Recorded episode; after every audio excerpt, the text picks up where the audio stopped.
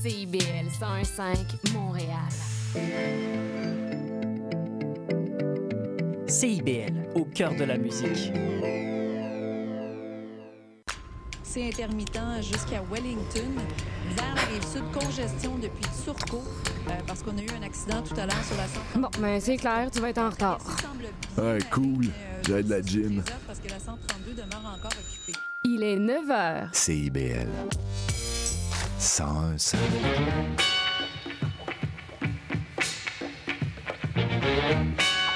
Bonjour à toutes et à tous, vous écoutez les Aurores Montréal sur CIBL. Nous sommes le mercredi 22 novembre et ici Charline Caro, votre animatrice pour cette belle émission matinale. Et aujourd'hui, on reçoit le porte-parole de Bixi avant de partir pour une chronique sur les grandes femmes de Montréal. Et pour la grande entrevue, on accueillera l'ancienne députée et ministre péquiste Louise Harel. Alors que vous soyez au travail, sur la route ou bien tranquillement en train de vous réveiller, bienvenue sur les ondes de CIBL. Et dans l'actualité, le conseil municipal a congédié la présidente de l'Office de consultation publique de Montréal, Isabelle Beaulieu, en raison de ses dépenses excessives. Elle présidait euh, l'organisme depuis février 2022 et est accusée d'avoir commis une faute grave, selon l'administration Plante. En cause, elle aurait multiplié les réunions dans les restaurants haut de gamme et se serait notamment euh, procuré aux frais de la ville des écouteurs à 900 dollars. À noter que sa prédécesseur, Dominique Olivier, avait déjà démissionné de ses fonctions il y a quelques jours pour les mêmes raisons. Et ensuite, ça pourrait être possible de voter en ligne aux prochaines élections municipales. La ville de Montréal a en effet annoncé vouloir participer à un projet pilote qui permettrait à certains électeurs de voter par Internet au prochain scrutin de 2025. Toute personne inscrite sur la liste électorale pourrait ainsi demander à participer de cette manière dans une limite de 10% de l'électorat total. Malgré tout, certains élus municipaux ont exprimé des craintes face à cette, initiative, notamment vis-à-vis de la fiabilité de ce mode de scrutin. On continue sur CIBL avec le porte-parole de Bixi pour parler de la mise en place de vélos cet hiver.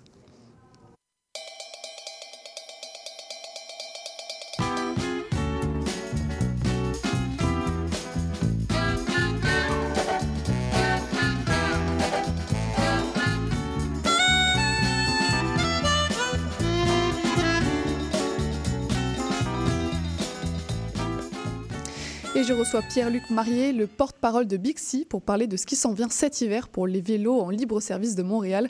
Bonjour Pierre-Luc. Bonjour à vous. Et donc pour la première fois cette année, les vélos Bixi ne seront pas rangés bien au chaud à la mi-novembre, puisque vous proposez cette année des vélos tout au long de l'hiver. Euh, D'où part cette initiative? Oui, ben en fait, euh, vous l'avez bien, vous l'avez bien dit, c'est une première pour nous. Après 15 ans d'opération de, vélo sur, euh, sur l'île, hein, les gens les connaissent, les, les Mhm. reconnaissent, les Bixi, on les aime beaucoup.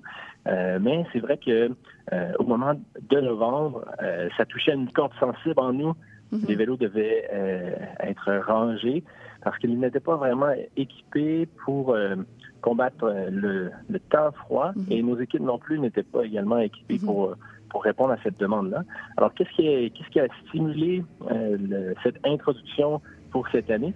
En fait, euh, ça vient d'une volonté euh, de la Ville de Montréal, l'équipe de mobilité et de Bixi de répondre aux besoins des utilisateurs qui, eux, de plus en plus, d'année en année, nous, nous parlaient qu'ils souhaiteraient maintenir les vélos en libre-service pour l'hiver, mais également, après plusieurs discussions avec des experts en vélo euh, qui ont euh, un regard critique euh, très, très intéressant, notamment de la part de l'équipe de Vélo Québec, qui nous euh, démontrait, chiffres à, à l'appui, euh, qu'il y a du potentiel euh, assez important pour euh, une rétention des utilisateurs, Mhm. les cyclistes l'été, pour euh, une rétention pour l'hiver également.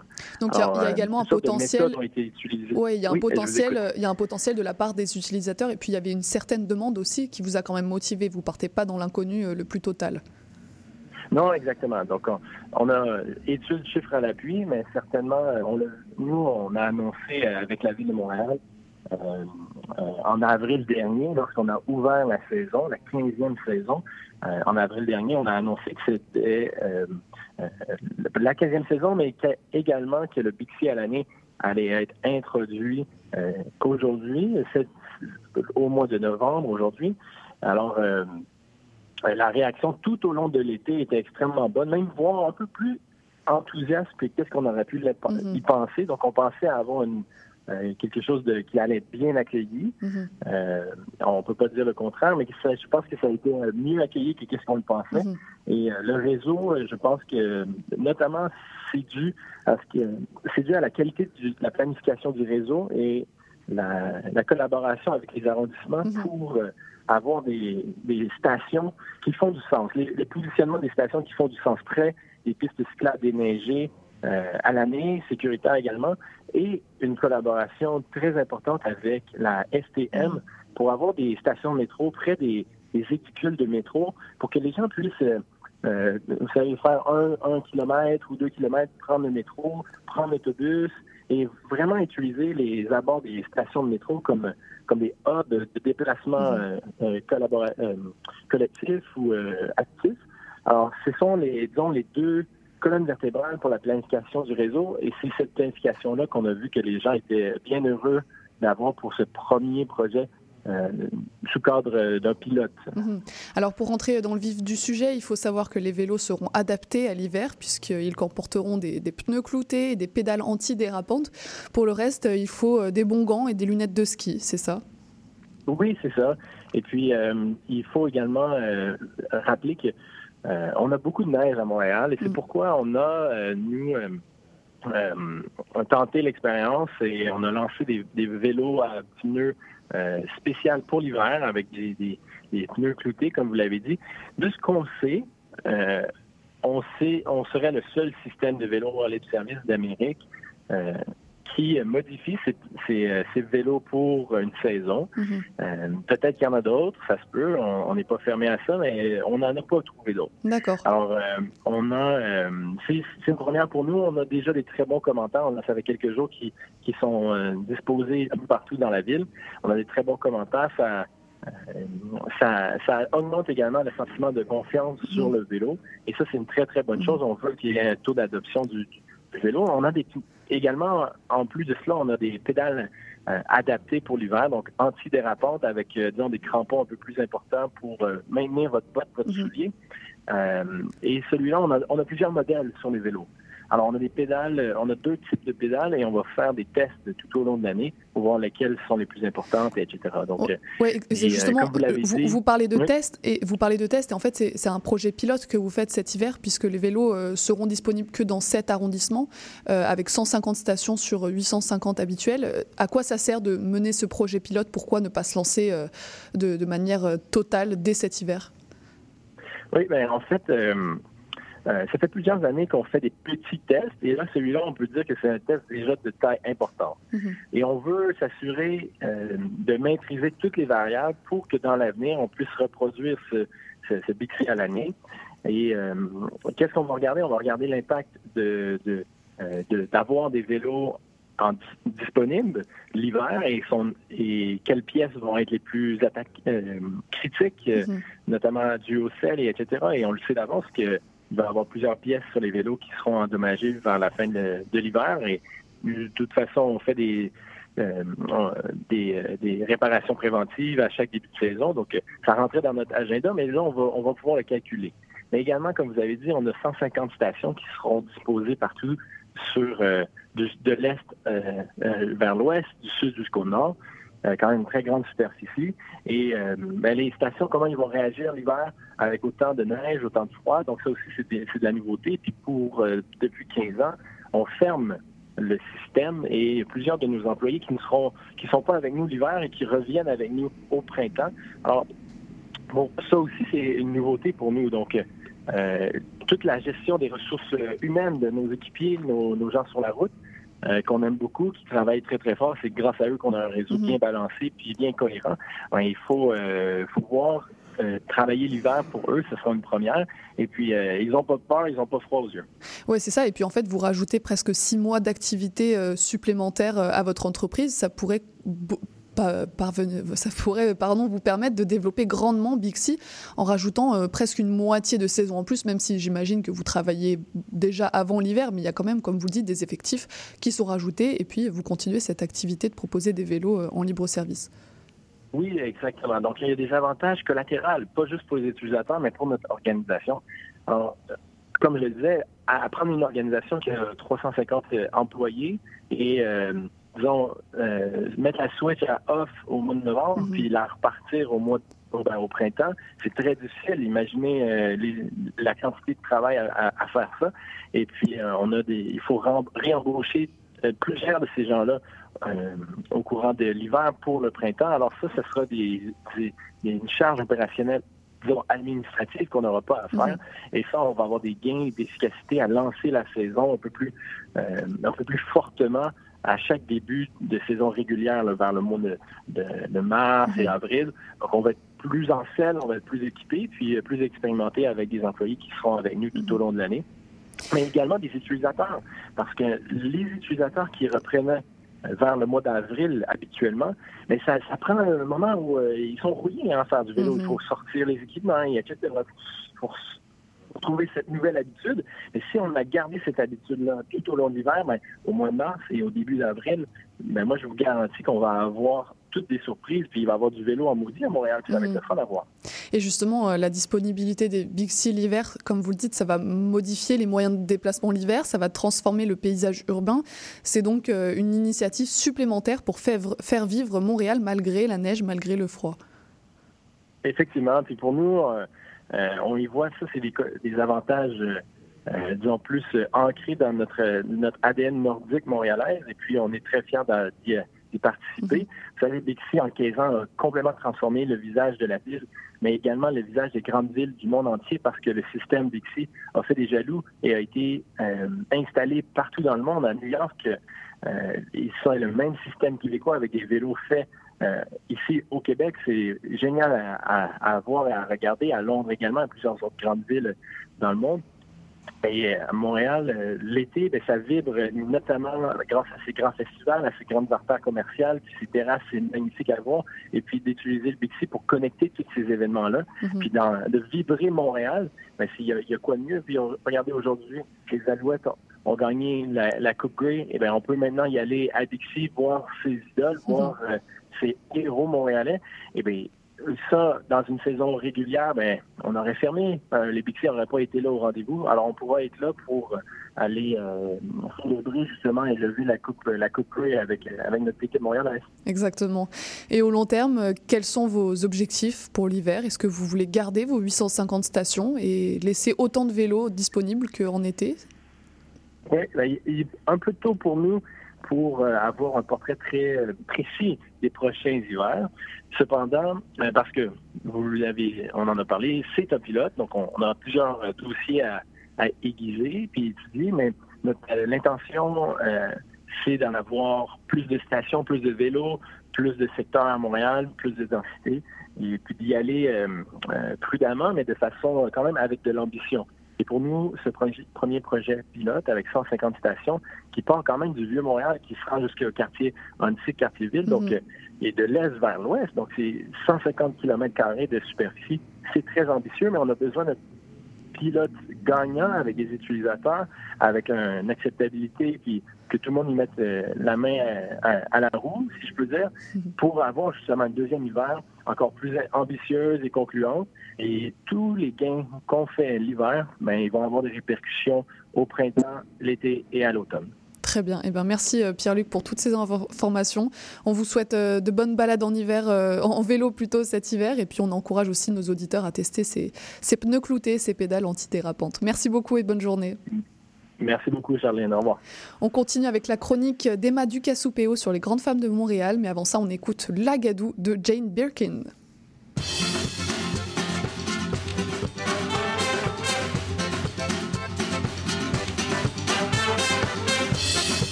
Du mois de septembre au mois d'août, faudrait des bottes de caoutchouc patauger dans l'agadou, l'agadou, l'agadou, l'agadou, ouh l'agadou, l'agadou. Une à une, les gouttes d'eau me dégoulinent dans le dos. Nous pataugeons dans l'agadou, l'agadou, l'agadou, l'agadou. Ouh l'agadou, l'agadou, nous vivons un peu sous le ciel gris-bleu d'amour et d'eau essuie-glaces et rentrons à Paris. Ça nous changerait pas d'ici. Nous garderons nos parapluies. Nous retrouverons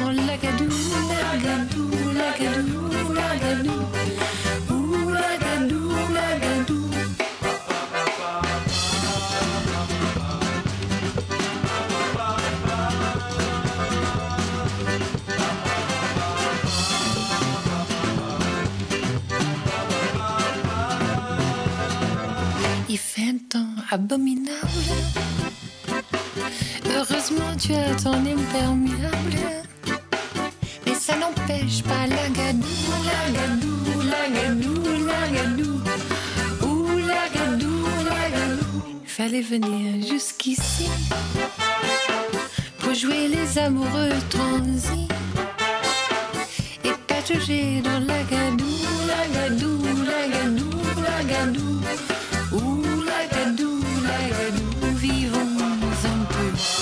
Le ciel gris-bleu d'amour et d'eau de pluie.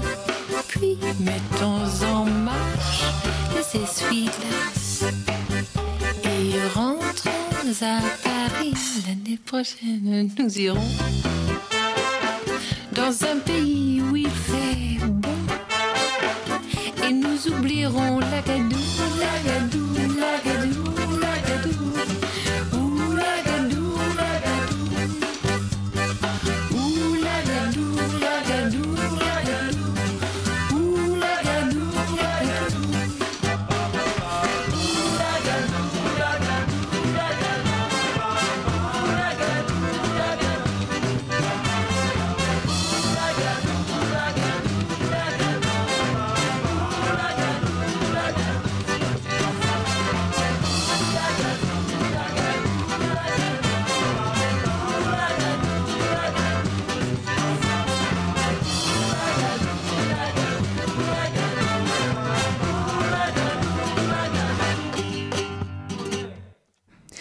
on retrouve Emma Ducassou, PO, pardon, pour sa chronique sur les grandes femmes montréalaises. Bonjour Emma. Bonjour.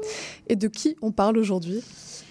Euh, bah, Aujourd'hui, je reviens avec, euh, bah, comme d'habitude, une nouvelle chronique sur une personne féministe qui a marqué euh, la ville, mais surtout l'histoire. Puis aujourd'hui, on va parler de Marie Chuax Hurley. Euh, dans une chronique intérieure, je vous avais parlé de l'importance de parler du féminisme autochtone et de reconnaître que la ville de Montréal se trouve sur un territoire non cédé, dont le véritable nom est Tchortchak.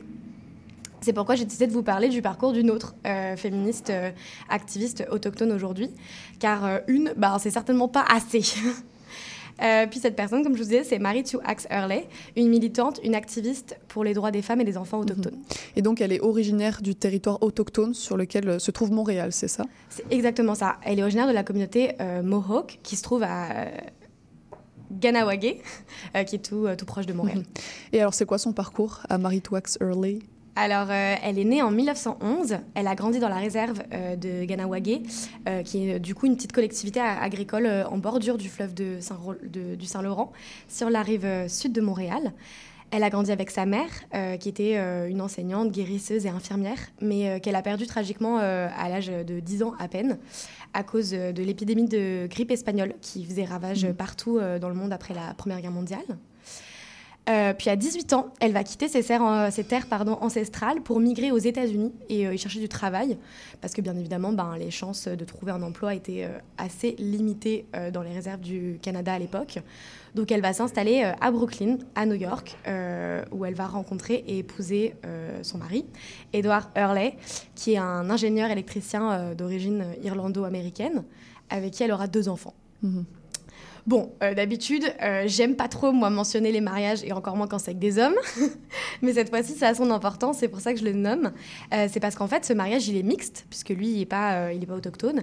Et donc, en fait, par ce mariage-là, Marie Chu Axerley, elle va perdre son statut et ses droits foncés sur ses terres ancestrales que lui accorde la loi sur les Indiens de 1876. Qui lui empêche de se marier avec quelqu'un qui n'est pas de son appartenance? Alors cette loi-là ne l'empêche pas de, le- de se marier avec, les, avec, euh, avec quelqu'un de non autochtone, mais en fait cette loi, plutôt cette modification de loi de 1876, euh, introduit de nombreuses injustices à l'encontre des femmes autochtones, parce qu'en fait elle les prive euh, de leurs droits euh, fonciers, donc au niveau de la terre, en cas de mariage avec un homme non autochtone. Mhm. Donc c'est pas interdit, mais en fait si elle se marie avec quelqu'un de, no- de non autochtone, elle renonce à leur statut, aussi à leurs droits sur la terre, et aussi de pouvoir céder ces droits-là et ce statut à leurs enfants.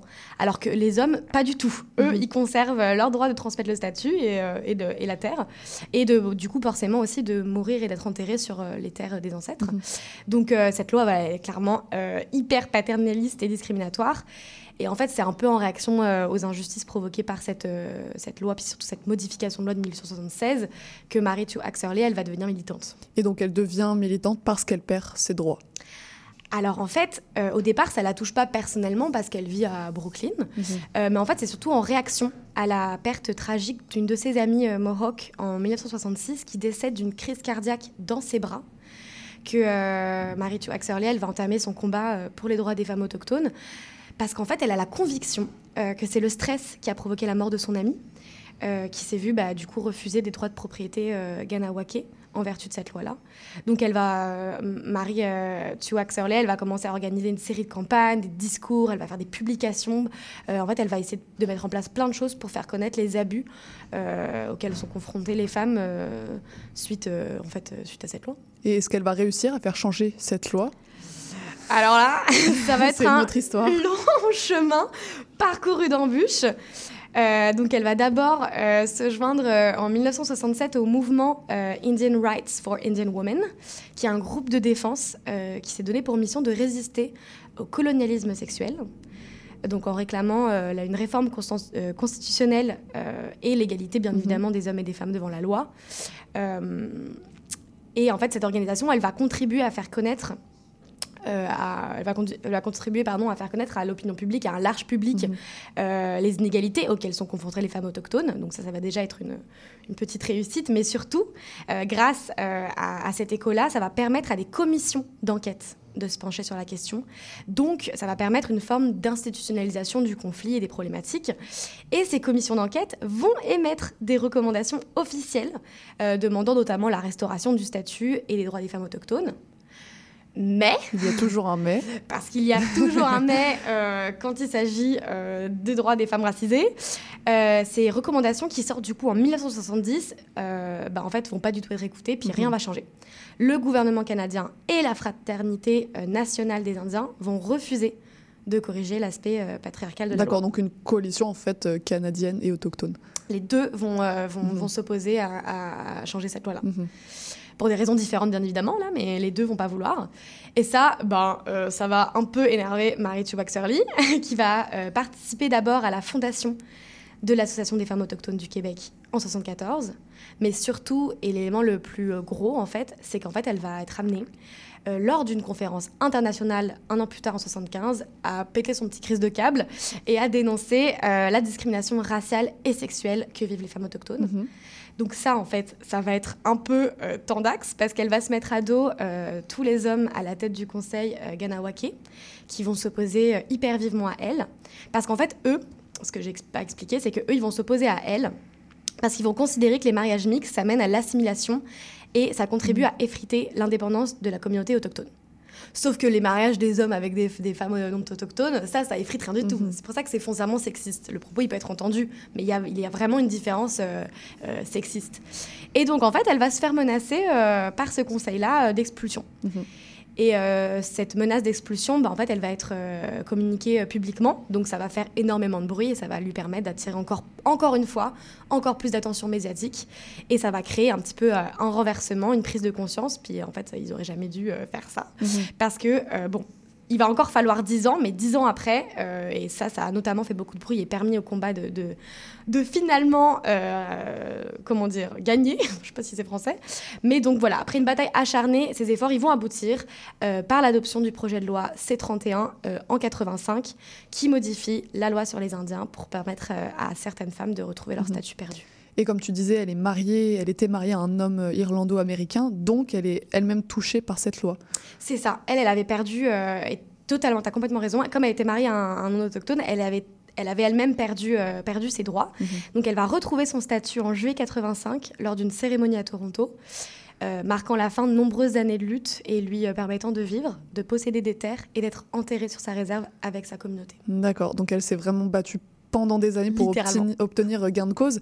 Est-ce qu'elle a été reconnue pour ce rôle qui me paraît assez euh, important euh, dans le changement de cette loi? Ouais, ouais, elle a été reconnue. Euh, en 79, elle euh, va notamment recevoir le prix du gouverneur général pour sa remarquable contribution à l'avancement des droits et de l'égalité des femmes et des filles du Canada.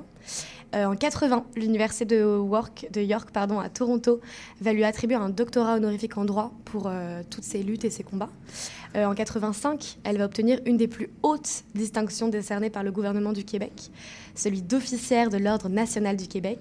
Et en 96, elle va recevoir un prix national d'ex- de- d'excellence qui est décerné aux personnes autochtones. Mhm. Donc on- les nombreuses distinctions qu'elle a reçues sont vraiment une reconnaissance bien méritée de sa détermination et de son engagement. Est-ce que c'est rare cette reconnaissance euh, des femmes autochtones? Parce qu'en posant la question, je m'attendais à ce que tu me dises non, elle a rien eu, et c'est pour ça que je fais cette euh, chronique aujourd'hui. Ouais, ouais, bah oui, c'est ça. C'est vraiment très, très rare et c'est pour ça que, ouais, c'est entièrement vrai, c'est pour ça que je fais cette chronique aujourd'hui.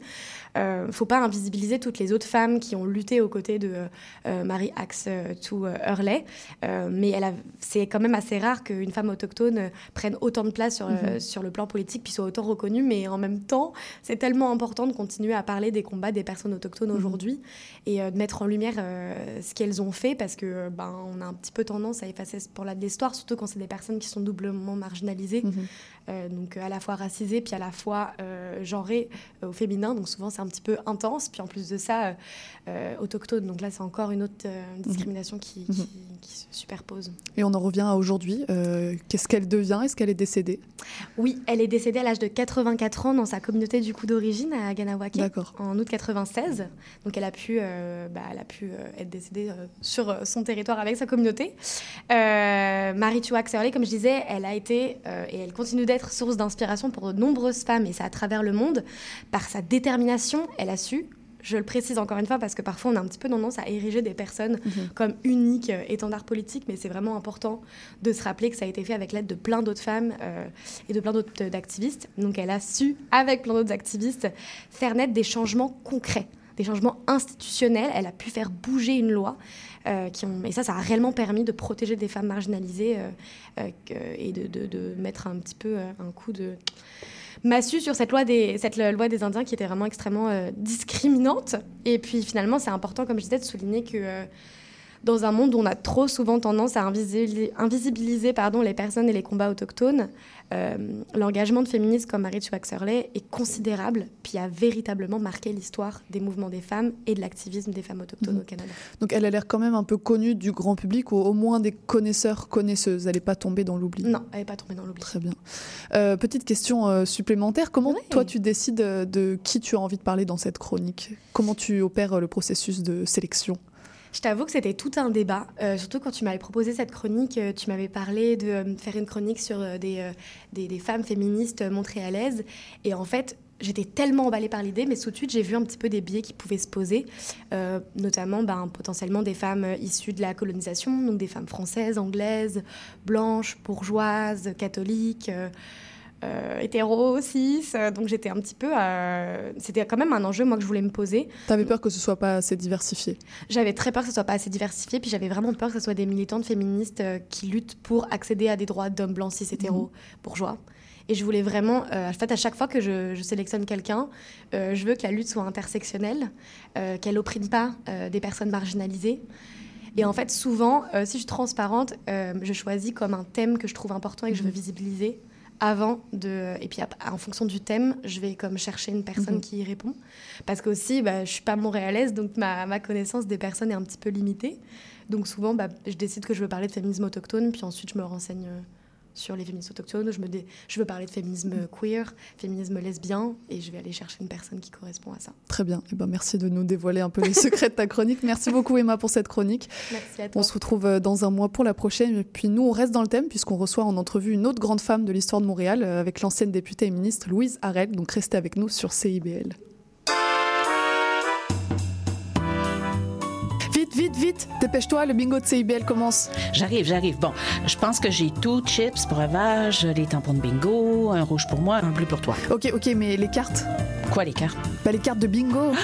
Non, j'ai complètement oublié. Les cartes de jeu de bingo de CIBL sont disponibles dans un point de vente près de chez vous. Consultez la liste sur notre site web au cibl1015.com sous l'onglet Bingo de CIBL. Et venez jouer avec nous tous les dimanches dès 16h et invitez vos amis. Et surtout, pour jouer au bingo de CIBL, n'oubliez pas d'acheter vos cartes.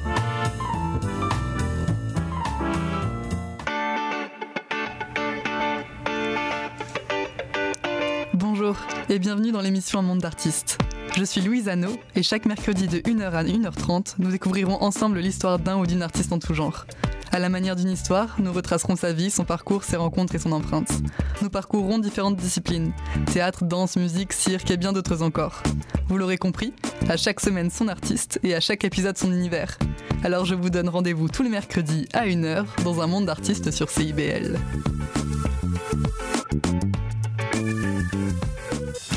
Monsieur Bull et compagnie, un magazine radio sur le vin, la bière et les spiritueux. Des conseils pour mieux boire.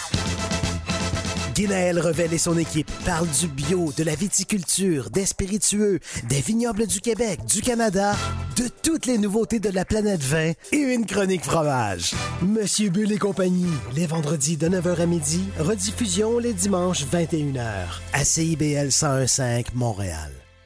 Pas toujours facile la vie de famille.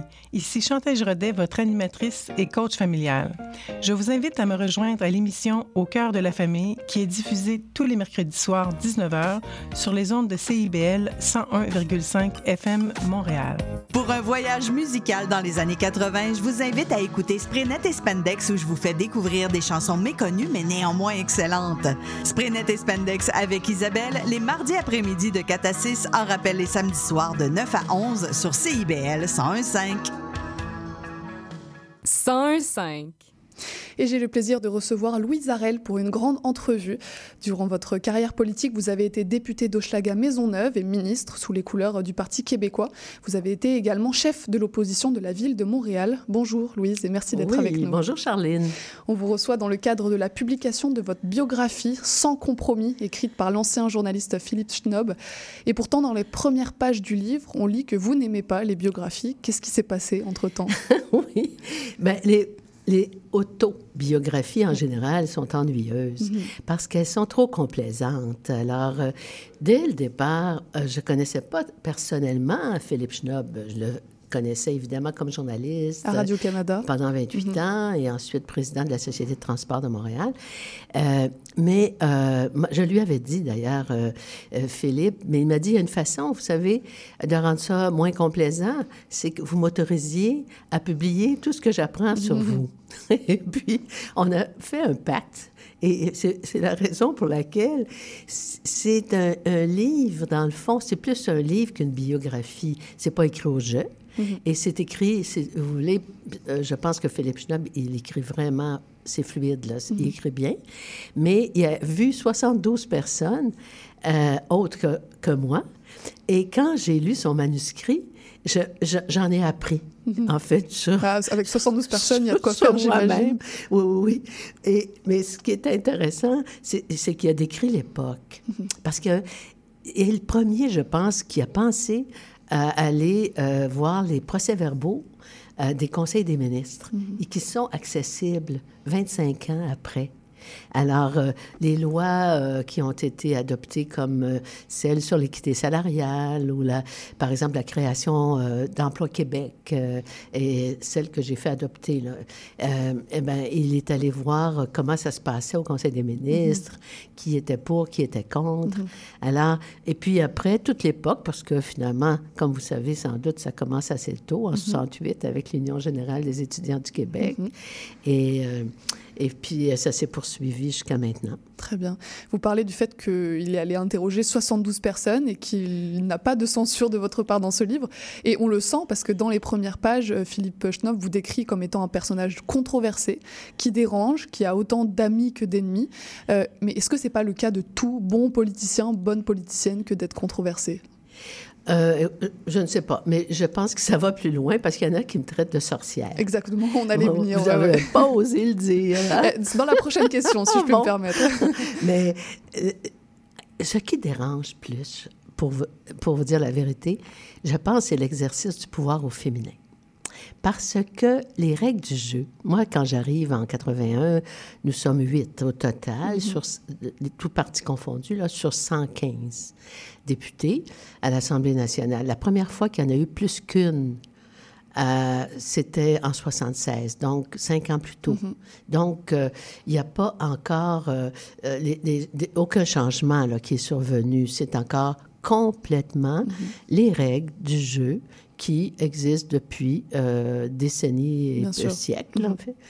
Et, y compris, écoutez, quand euh, j'arrive, moi, il n'y a pas de toilettes euh, sur les étages de députés pour les femmes. D'accord. Les toilettes sont euh, à l'entrée, euh, là où sont euh, les visiteurs. Parce que les femmes venaient comme Mhm. visiteurs. Alors, finalement, bon, euh, il y en aura euh, l'année de, l'année de mon arrivée.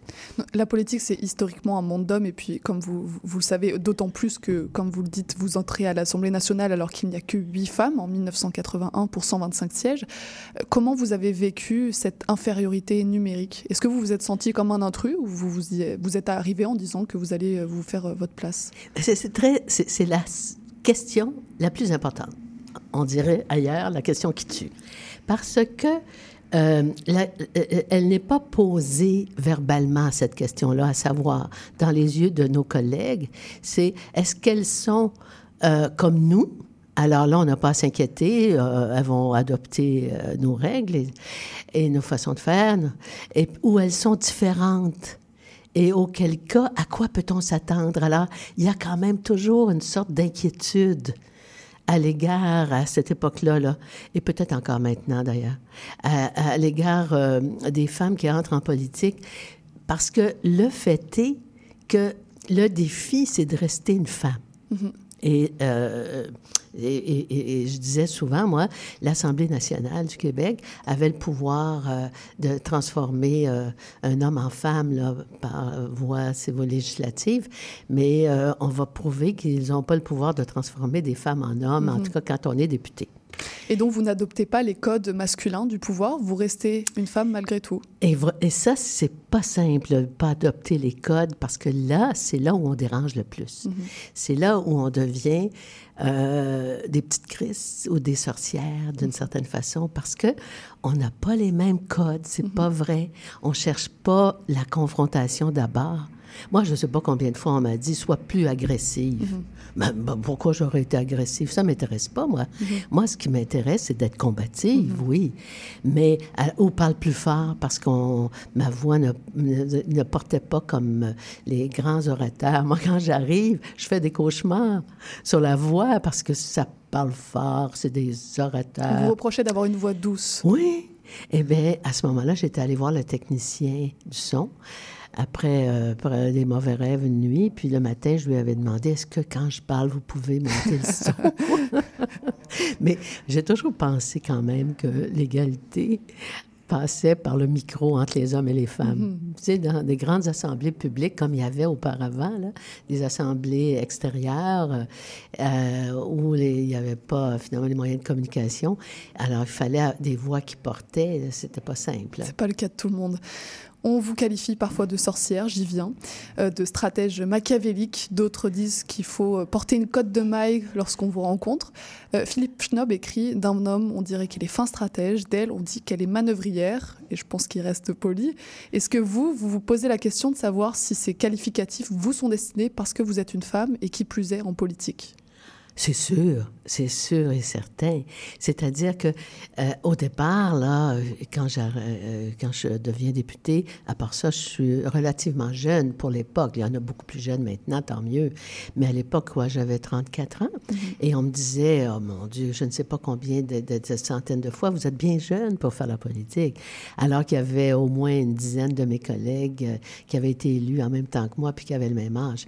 Mais c'est certain que quand on arrive à nos fins, c'est ça l'enjeu, là. Euh, et qui ne sont pas par les mêmes codes, par les mêmes, disons, moyens.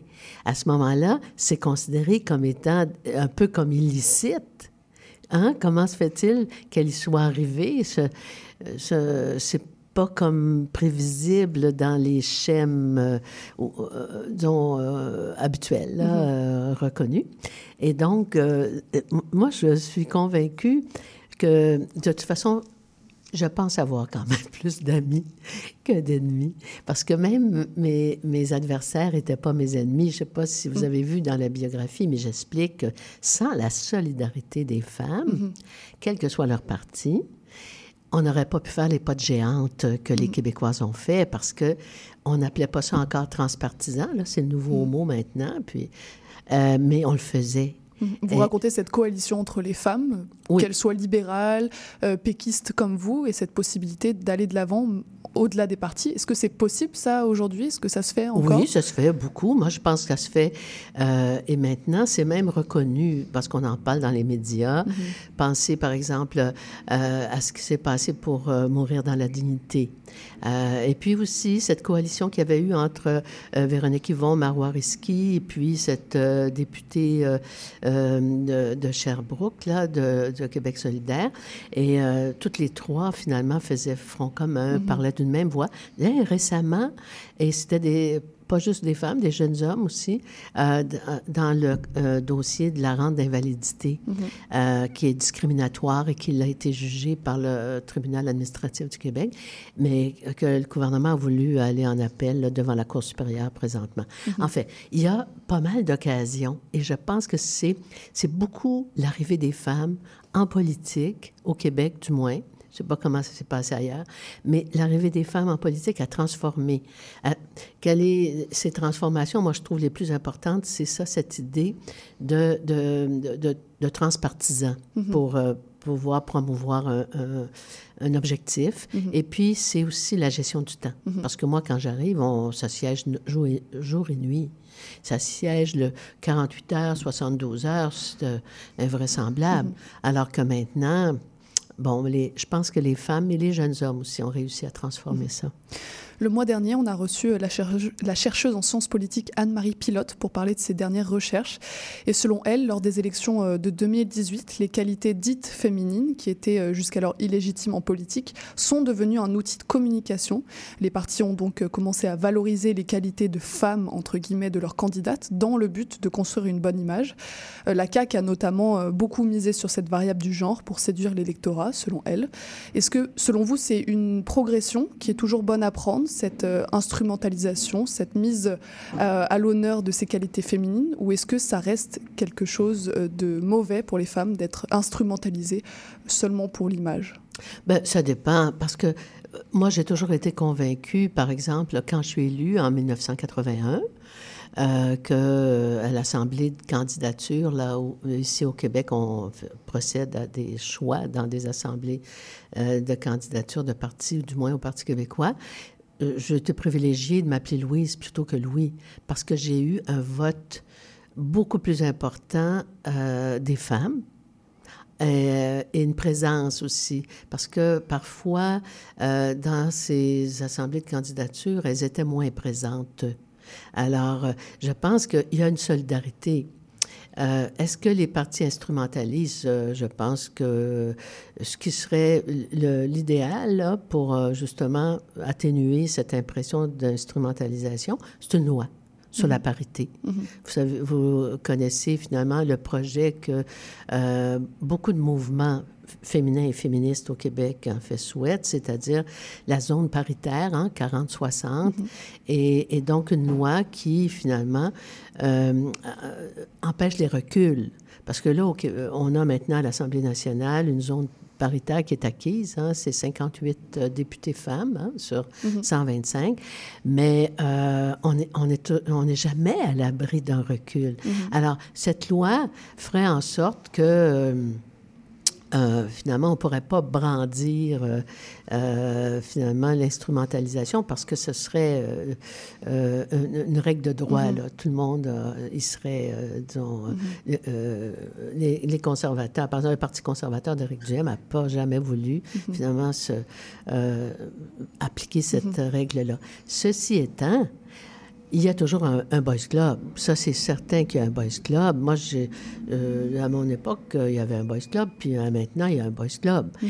Mais euh, je- moi, mon attitude, c'est pas de vouloir entrer dans le boys club. Moi, mon attitude, c'est de vouloir consolider un women's club. D'accord.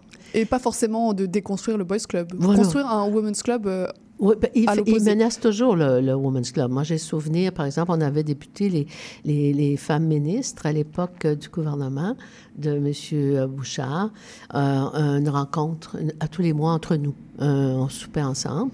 Et euh, le lendemain, la plupart de nos collègues euh, nous demandaient euh, euh, est-ce qu'il a été question de moi hier Euh, Avez-vous parlé de moi? Et en fait, se- ça les inquiète de voir des femmes qui se réunissent et qui se solidarisent. Alors, moi, je suis pas très. Je pense que l'instrumentalisation, dans la mesure où les femmes concernées en prennent conscience, c'est c'est ça la différence. Elles en prennent conscience et elles en font quelque chose d'autre. Aujourd'hui, il y a 50 femmes de plus à l'Assemblée nationale que lorsque vous y étiez, 58 contre 8. Est-ce que ça suffit à dire que les femmes ont été intégrées au monde de la politique ou est-ce qu'il y a encore des efforts à faire? Euh, Ça signifie, euh, du moins pour, euh, pour le Québec, qu'il y a eu euh, y a une très grande solidarité des. Qu'il y a eu une très grande solidarité des femmes, à la fois du milieu communautaire, syndical, euh, professionnel euh, et, politique. Et cette solidarité, elle a permis des avancées, des progrès considérables. Je pense à l'équité salariale, qui n'aurait pas été possible euh, autrement. Mais euh, qu'est-ce que c'était déjà votre question? Euh, Quels sont les, les progrès à faire? Est-ce qu'il reste des progrès à faire pour intégrer les femmes en politique? Oui, il reste des progrès, entre autres, comme je vous mentionnais, la loi sur, euh, la, loi sur la parité. Mhm. Ça, ça, ça- ça m'apparaît vraiment extrêmement important. Euh, et et, euh, est-ce que, euh, que les femmes sont influentes, là, malgré qu'elles soient 58? Je suis pas certaine. Mhm. Ça dépend, finalement, de la nature des, des gouvernements, là, mais euh, le gouvernement actuel, finalement, m'apparaît beaucoup, beaucoup euh, euh, comme une entreprise, avec quasiment l'équivalent d'un président d'entreprise, puis des chefs, en fait. Qui occupent encore plus ce rôle en ce moment, pendant les Girard négociations. et Mhm. quelques autres, mais à peine. Et puis une femme, je pense, une ou deux Mhm. qui surnagent dans tout ça, là, mais euh, je ne pense pas que ce soit vraiment euh, gouvernement où l'influence des femmes se fait valoir. Mhm. Votre biographie s'appelle Sans compromis. Qu'est-ce que évoque le terme de compromis pour vous? Euh, c'est sûr que compromis, pour moi, ça évoque la compromission.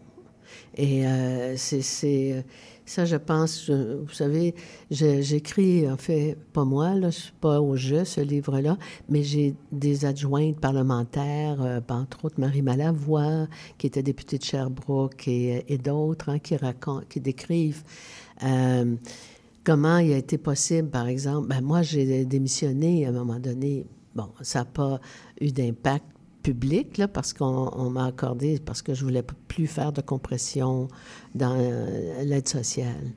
Euh, à la sécurité du revenu, on me demandait, c'était il y en avait déjà eu, puis on en demandait encore plus, puis là, finalement, je pouvais plus. Là. Mhm. Alors, donc, euh, on, a, passé l'éponge pour euh, ne plus euh, m'en réclamer. Mais c'est certain aussi, j'ai euh, eu à démissionner sur euh, les positions de M. Lévesque concernant le fédéralisme. hein. Pour moi, le plus beau risque, c'est celui de la souveraineté. Alors, euh, j'ai démissionné comme ministre, et puis les gens vont penser, mais je démissionnais. Je démissionnais pas, puis je brandissais pas. Je, euh, je le faisais. J'envoyais ma lettre de démission, mais il, il la retenait pas. C'est ça la Mm. différence. Mais, tu sais, je, je faisais pas toujours la menace, là, je le faisais.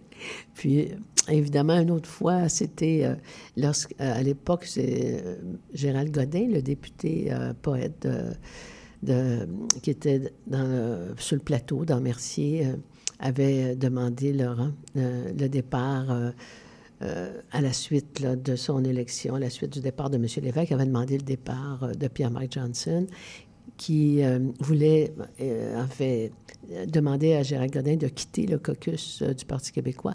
Et puis, j'avais donc répondu à M. Johnson que j'allais quitter avec Gérald. Mhm.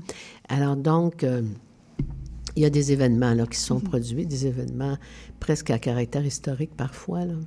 On change de sujet, si vous le permettez. Votre carrière euh, politique s'est donc achevée en 2013, alors que les nouvelles technologies de la communication faisaient leur apparition dans la politique. Depuis, euh, les campagnes se font sur les réseaux sociaux, les politiciens communiquent à coups de tweets et de TikTok, et l'opinion publique détient une vaste tribune sur Internet. Vous qui avez débuté votre carrière en 1981, est-ce que vous considérez cet événement des réseaux sociaux comme une bonne chose ou une mauvaise chose pour notre démocratie? Vous portez sur ces nouvelles té- té- télécommunications? Ben, comme toute chose, évidemment, ça dépend de l'usage qu'on en, fait, ça c'est certain, parce que ça peut mobiliser beaucoup aussi, là, parce que avec les médias sociaux, il est possible euh, de, de, de- de mobiliser euh, toutes sortes d'événements euh, et de rejoindre, euh, de rejoindre des gens qui autrement le seraient plus difficilement. Ça donne démocratiquement un accès possible pour de la contestation.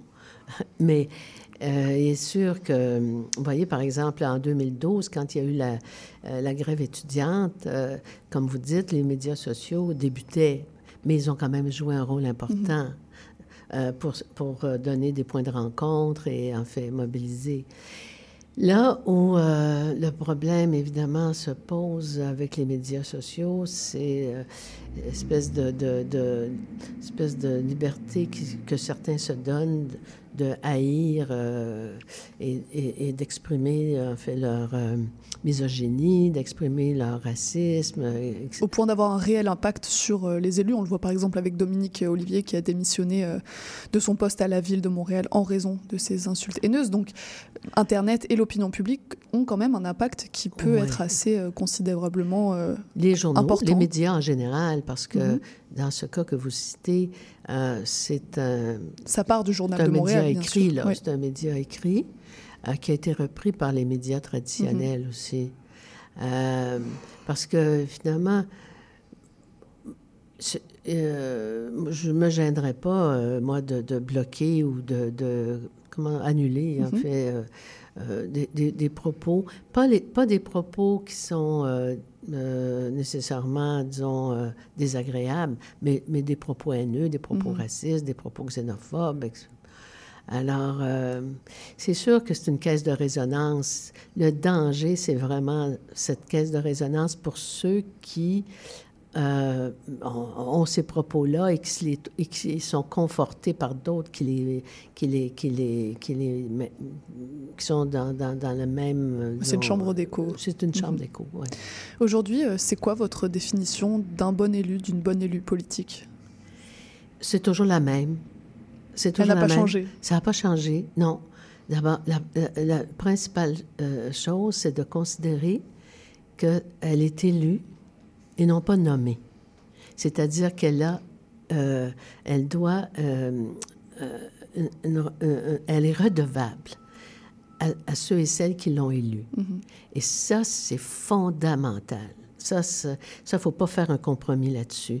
Parce qu'il y en a plusieurs qui se font élire en pensant euh, que l'important, ce serait d'être nommé ministre ou d'avoir une nomination ou autre. hein.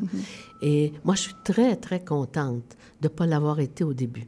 Quand euh, M. Lévesque m'avait proposé d'être vice-présidente de l'Assemblée nationale, moi, j'avais refusé en 81 parce que je savais qu'à ce moment-là, je ne pourrais plus être vice-présidente du parti parce qu'il y avait comme un devoir de réserve euh, à la vice-présidence de l'Assemblée nationale.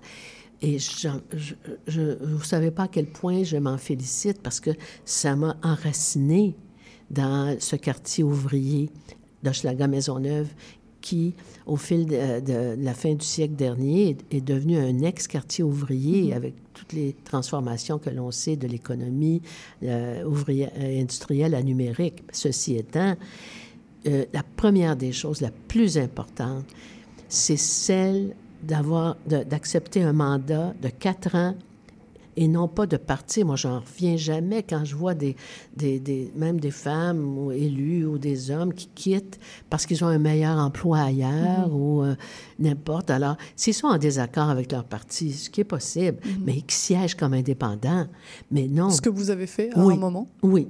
Moi, je pense que vous avez un mandat envers la population et vous devez le respecter. Très bien.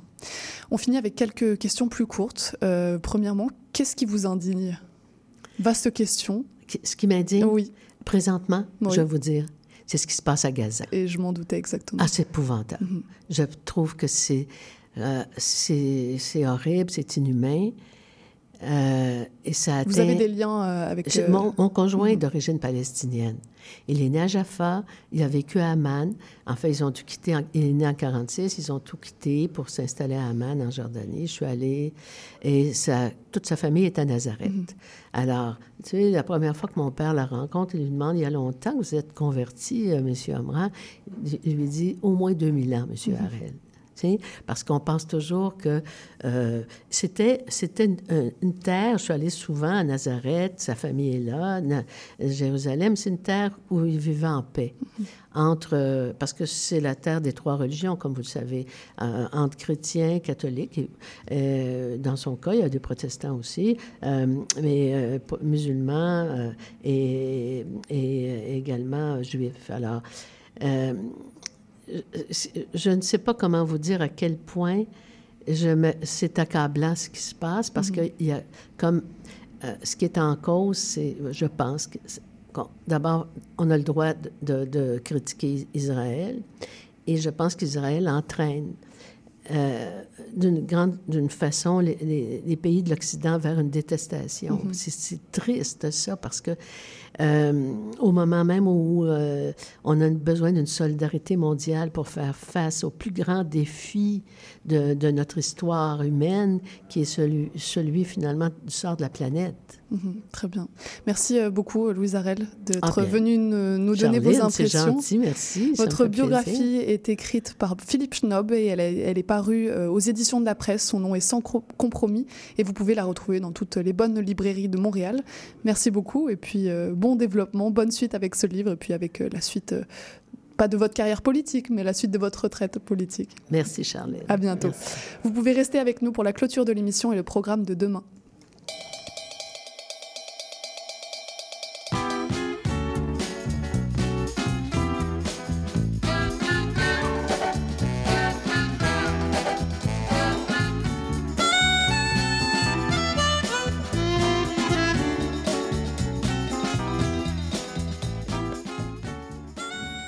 Pour nous, c'est déjà euh, la fin de l'émission. Merci à Pierre-Luc Marié, à Emma Ducassopéo et à Louise Arel d'être venus à notre micro des Aurores Montréal.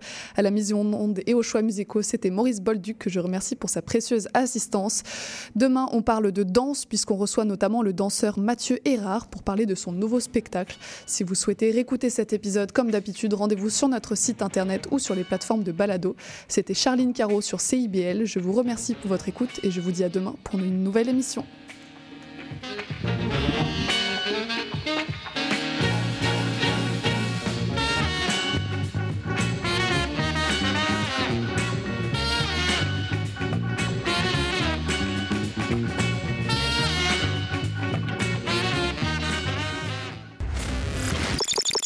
devise qui nous soutient n'est plus Québec, je me souviens. On va hurler et déconner la société avec nous. Souvent ça dégénère. Dans le monde, il s'en passe des affaires. Sous le signe des moustiquaires, on a Les Trois Moustiquaires, mercredi 17h sur les ondes de CIBL. Et oui, la vie de famille comprend son lot de défis. Ici Chantal Rodet, votre animatrice et coach familial. Je vous invite à écouter mon émission Au cœur de la famille, qui est diffusée tous les mercredis soirs à 19h sur les ondes de CIBL 101,5 FM Montréal. Chaque semaine, j'aurai l'occasion de vous partager des conseils et des anecdotes qui, je l'espère, vous donneront un second souffle pour vous aider à faire face aux défis que vous rencontrez au quotidien. C'est un rendez-vous tous les mercredis soirs, 19h, sur les ondes de CIBL. Décadence. Trois Trois heures de musique deep house, soulful house, techno, disco et garage. Décadence. Les vendredis soirs, dès minuit, Michael Terzian ouvre le bal à votre week-end.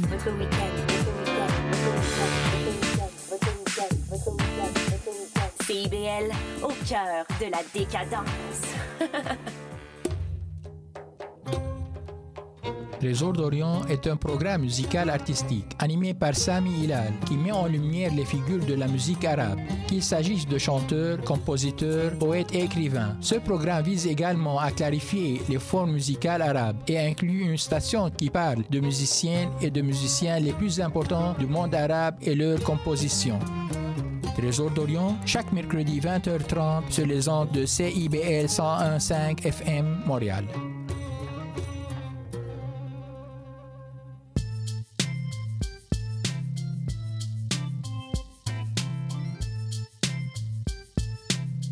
CIBL 101.5 Montréal. CIBL, au cœur de la culture.